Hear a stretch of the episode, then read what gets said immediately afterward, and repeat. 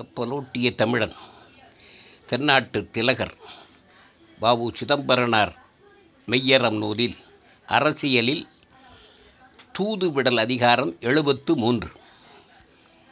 தூது என்ற சொல்லே தமிழில் உள்ள சொற்களில் ஒரு அற்புதமான சொல். ஓரெழுத்து ஒரு மொழி உண்டு. ஒரு நாற்பது சொல் இருக்கின்றன. ஈரெழுத்து அதிகாரங்கள் இருக்கிறது இதில் ஈகை ஊழ் அதுபோல் தூது. இந்த தூது என்பதில் தகர வர்க்கத்திலேயே தாது தீது தூது தூதி என்று ஒரு குறிலும் ஒரு நெடிலும் சேர்ந்து அற்புதமான சொற்களை உருவாக்குகின்றன.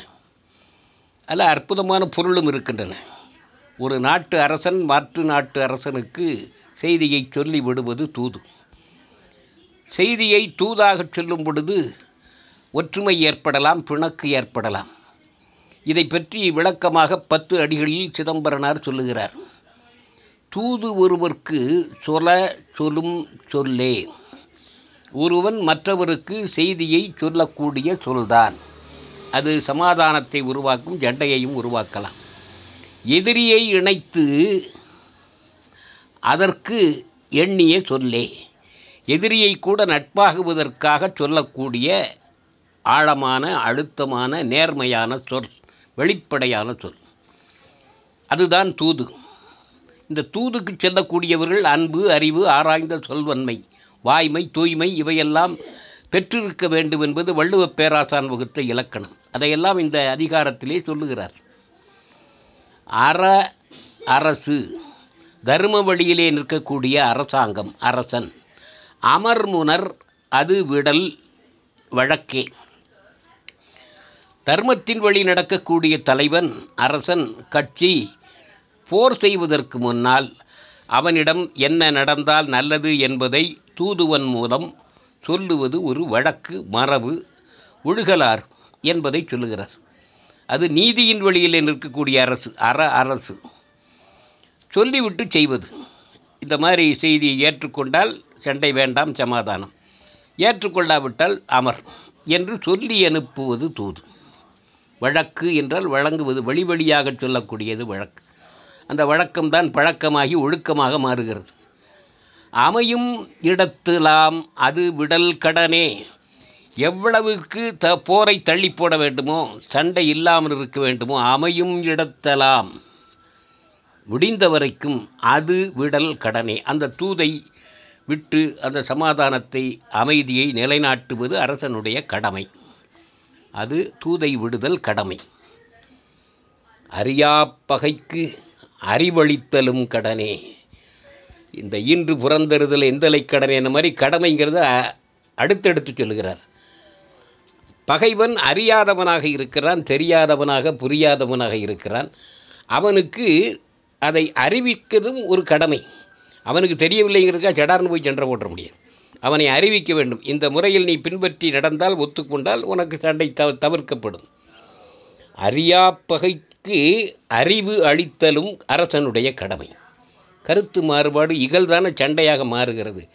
அப்போ அவனுக்கு அறிவு கொடுப்பதும் கூட அரசனுடைய கடமை. தூதரை தூது உரைப்பார்.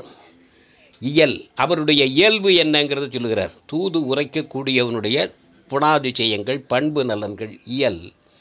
தூய்மையே வாய்மையே. இந்த ஏகாரம் போட்டு அவனுடைய பண்புகளை பூரா அடுக்கி கொண்டே வருகிறார்.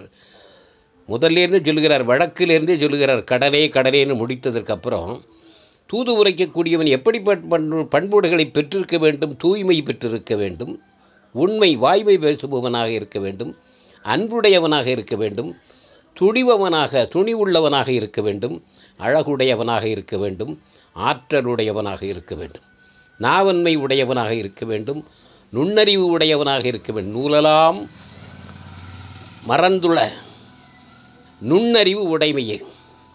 நூலையெல்லாம் தாண்டி இருக்கக்கூடிய நுண்ணறிவு உடையவனாகவும் இருக்க வேண்டும். இவையெல்லாம் பெற்றிருந்தவன்தான் தூது சொல்ல தகுதியானவன். அதில் அன்பு துணிவு முடிவெடுக்கும் தன்மை அழகு ஆற்றல் எதை முன்ன சொல்ல வேண்டும் பின்ன சொல்ல வேண்டும் என்ற ஆற்றலெல்லாம் உடையவனாக இருந்தால் அந்த தூது வெற்றி தூதாக மாறும். சங்க காலத்திலே ஔவையார் தூது போயிருக்கிறார். பல பேர் தூது போயிருக்கிறார். கோவூர்களார் தூது போயிருக்கிறார். சமாதானம் உருவாக்கி இருக்கிறார்கள் அதி த அதியமான் சபைக்கு போயிருக்கிறார் ஔவையார் போரை தவிர்த்திருக்கிறார். அதுபோல பாண்டவர்களிடத்தில் இருந்து கண்ணன் தூது போயிருக்கிறான். இலங்கைக்கு நம்ம ராமன் அனுப்பியிருக்கிறார் தூதரை அனுப்பியிருக்கிறார். எல்லாரும் தூது அனுப்பித்தான் ஜெண்டை அடுத்தார்ல. வீரபாகுவை தூது அனுப்பியிருக்கிறார் முருகன்.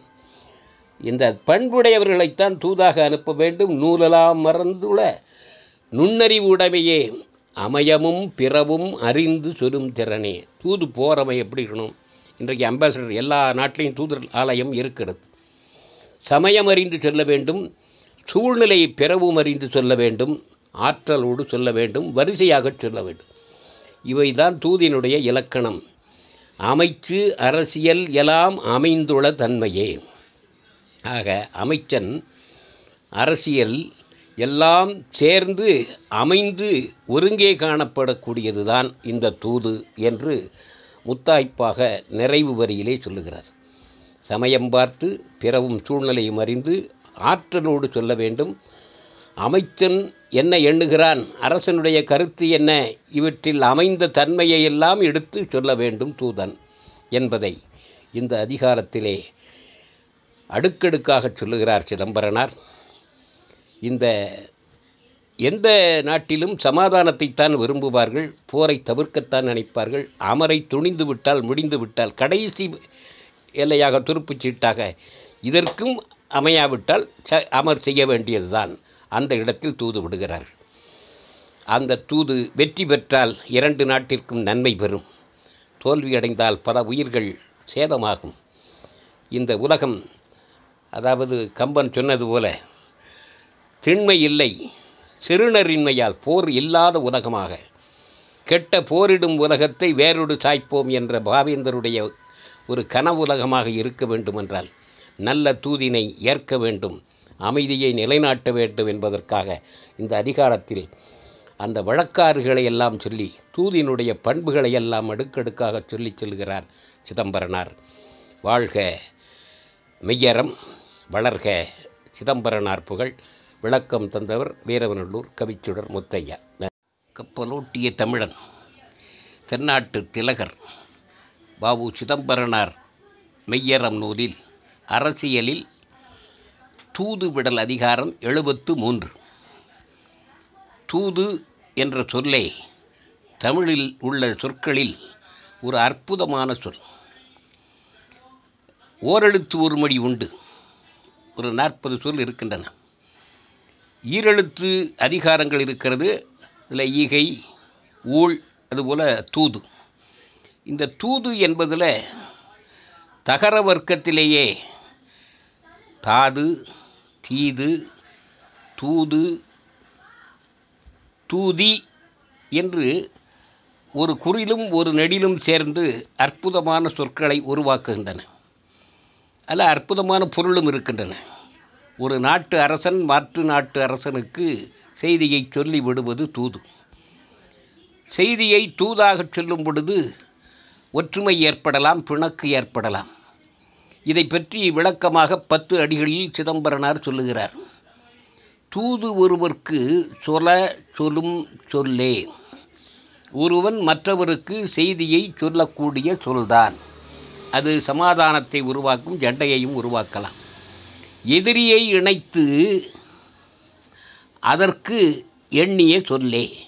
எதிரியை கூட நட்பாகுவதற்காக சொல்லக்கூடிய ஆழமான அழுத்தமான நேர்மையான சொல் வெளிப்படையான சொல். அதுதான் தூது. இந்த தூதுக்கு செல்லக்கூடியவர்கள் அன்பு அறிவு ஆராய்ந்த சொல்வன்மை வாய்மை தூய்மை இவையெல்லாம் பெற்றிருக்க வேண்டும் என்பது வள்ளுவப் பேராசான் வகுத்த இலக்கணம். அதையெல்லாம் இந்த அதிகாரத்திலே சொல்லுகிறார். அற அரசு. தர்ம வழியிலே நிற்கக்கூடிய அரசாங்கம் அரசன். அமர்முனர் அது விடல் வழக்கே. தர்மத்தின் வழி நடக்கக்கூடிய தலைவன் அரசன் கட்சி போர் செய்வதற்கு முன்னால் அவனிடம் என்ன நடந்தால் நல்லது என்பதை தூதுவன் மூலம் சொல்லுவது ஒரு வழக்கு மரபு ஒழுகலார் என்பதை சொல்லுகிறார். அது நீதியின் வழியில் நிற்கக்கூடிய அரசு அற அரசு. சொல்லிவிட்டு செய்வது. இந்த மாதிரி செய்தியை ஏற்றுக்கொண்டால் சண்டை வேண்டாம் சமாதானம். ஏற்றுக்கொள்ளாவிட்டால் அமர் என்று சொல்லி அனுப்புவது தூது. வழக்கு என்றால் வழங்குவது வழி வழியாக சொல்லக்கூடியது வழக்கு. அந்த வழக்கம்தான் பழக்கமாகி ஒழுக்கமாக மாறுகிறது. அமையும் இடத்திலாம் அது விடல் கடனே. எவ்வளவுக்கு த போரை தள்ளி போட வேண்டுமோ சண்டை இல்லாமல் இருக்க வேண்டுமோ அமையும் இடத்தலாம். முடிந்த வரைக்கும் அது விடல் கடனே. அந்த தூதை விட்டு அந்த சமாதானத்தை அமைதியை நிலைநாட்டுவது அரசனுடைய கடமை. அது தூதை விடுதல் கடமை. அறியா பகைக்கு அறிவளித்தலும் கடனே. இந்த இன்று புறந்தறுதல் எந்தலை கடனே? இந்த மாதிரி கடமைங்கிறத அடுத்தடுத்து சொல்லுகிறார். பகைவன் அறியாதவனாக இருக்கிறான் தெரியாதவனாக புரியாதவனாக இருக்கிறான். அவனுக்கு அதை அறிவிக்கிறதும் ஒரு கடமை. அவனுக்கு தெரியவில்லைங்கிறதுக்கா சடார்னு போய் சென்ற போட்ட முடியாது. அவனை அறிவிக்க வேண்டும். இந்த முறையில் நீ பின்பற்றி நடந்தால் ஒத்துக்கொண்டால் உனக்கு சண்டை தவ தவிர்க்கப்படும். அறியாப்பகைக்கு அறிவு அளித்தலும் அரசனுடைய கடமை. கருத்து மாறுபாடு இகழ்தான சண்டையாக மாறுகிறது. அப்போ அவனுக்கு அறிவு கொடுப்பதும் கூட அரசனுடைய கடமை. தூதரை தூது உரைப்பார். இயல் அவருடைய இயல்பு என்னங்கிறத சொல்லுகிறார். தூது உரைக்கக்கூடியவனுடைய புனாதிசயங்கள் பண்பு நலன்கள் இயல். தூய்மையே வாய்மையே. இந்த ஏகாரம் போட்டு அவனுடைய பண்புகளை புற அடுக்கிக் கொண்டே வருகிறார். முதல்லேருந்து சொல்லுகிறார் வழக்கிலிருந்தே சொல்லுகிறார் கடலே கடலேன்னு முடித்ததற்கப்புறம் தூது உரைக்கக்கூடியவன் எப்படிப்பட்ட பண்பு பண்புடைகளை பெற்றிருக்க வேண்டும் தூய்மை பெற்றிருக்க வேண்டும் உண்மை வாய்வை பேசுபவனாக இருக்க வேண்டும் அன்புடையவனாக இருக்க வேண்டும் துணிவவனாக துணிவுள்ளவனாக இருக்க வேண்டும் அழகுடையவனாக இருக்க வேண்டும் ஆற்றலுடையவனாக இருக்க வேண்டும் நாவன்மை உடையவனாக இருக்க வேண்டும் நுண்ணறிவு உடையவனாக இருக்க வேண்டும். நூலலாம் மறந்துள்ள நுண்ணறிவு உடைமையே.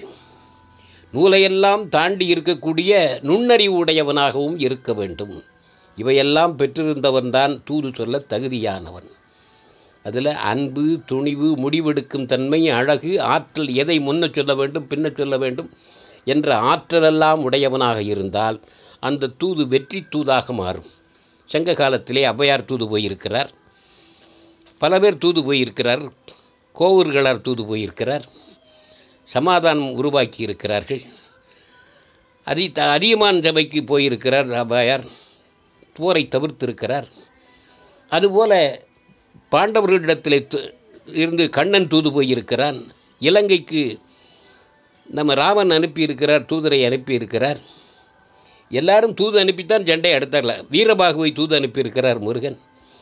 இந்த பண்புடையவர்களைத்தான் தூதாக அனுப்ப வேண்டும். நூலெல்லாம் மறந்துள்ள நுண்ணறிவு உடைமையே அமையமும் பிறவும் அறிந்து சொல்லும் திறனே. தூது போகிறவன் எப்படி இருக்கணும்? இன்றைக்கு அம்பாசடர் எல்லா நாட்டிலையும் தூதர் ஆலயம் இருக்கிறது. சமயம் அறிந்து செல்ல வேண்டும் சூழ்நிலையை பிறவும் அறிந்து சொல்ல வேண்டும் ஆற்றலோடு சொல்ல வேண்டும் வரிசையாக சொல்ல வேண்டும். இவைதான் தூதினுடைய இலக்கணம். அமைச்சு அரசியல் எல்லாம் அமைந்துள்ள தன்மையே. ஆக அமைச்சன் அரசியல் எல்லாம் சேர்ந்து அமைந்து ஒருங்கே காணப்படக்கூடியதுதான் இந்த தூது என்று முத்தாய்ப்பாக நிறைவு வரியிலே சொல்லுகிறார். சமயம் பார்த்து பிறவும் சூழ்நிலையும் அறிந்து ஆற்றலோடு சொல்ல வேண்டும். அமைச்சன் என்ன எண்ணுகிறான்? அரசனுடைய கருத்து என்ன? இவற்றில் அமைந்த தன்மையை எல்லாம் எடுத்து சொல்ல வேண்டும் தூதன் என்பதை இந்த அதிகாரத்திலே அடுக்கடுக்காக சொல்லுகிறார் சிதம்பரனார். இந்த எந்த நாட்டிலும் சமாதானத்தைத்தான் விரும்புவார்கள் போரை தவிர்க்கத்தான் நினைப்பார்கள். அமரை துணிந்து விட்டால் முடிந்து விட்டால் கடைசி எல்லையாக துருப்புச் சீட்டாக இதற்கும் அமையாவிட்டால் ச அமர் செய்ய வேண்டியதுதான். அந்த இடத்தில் தூது விடுகிறார்கள். அந்த தூது வெற்றி பெற்றால் இரண்டு நாட்டிற்கும் நன்மை பெறும். தோல்வியடைந்தால் பல உயிர்கள் சேதமாகும். இந்த உலகம் அதாவது கம்பன் சொன்னது போல திண்மை இல்லை. சிறுநரின்மையால் போர் இல்லாத உலகமாக. கெட்ட போரிடும் உலகத்தை வேறொரு சாய்ப்போம் என்ற பாவேந்தருடைய ஒரு கனவுலகமாக இருக்க வேண்டுமென்றால் நல்ல தூதினை ஏற்க வேண்டும் அமைதியை நிலைநாட்ட வேண்டும் என்பதற்காக இந்த அதிகாரத்தில் அந்த வழக்காறுகளை எல்லாம் சொல்லி தூதினுடைய பண்புகளை எல்லாம் அடுக்கடுக்காக சொல்லி செல்கிறார் சிதம்பரனார். வாழ்க மெய்யரம் வளர்க சிதம்பரனார் புகழ். விளக்கம் தந்தவர் வீரவநல்லூர் கவிச்சுடர் முத்தையா.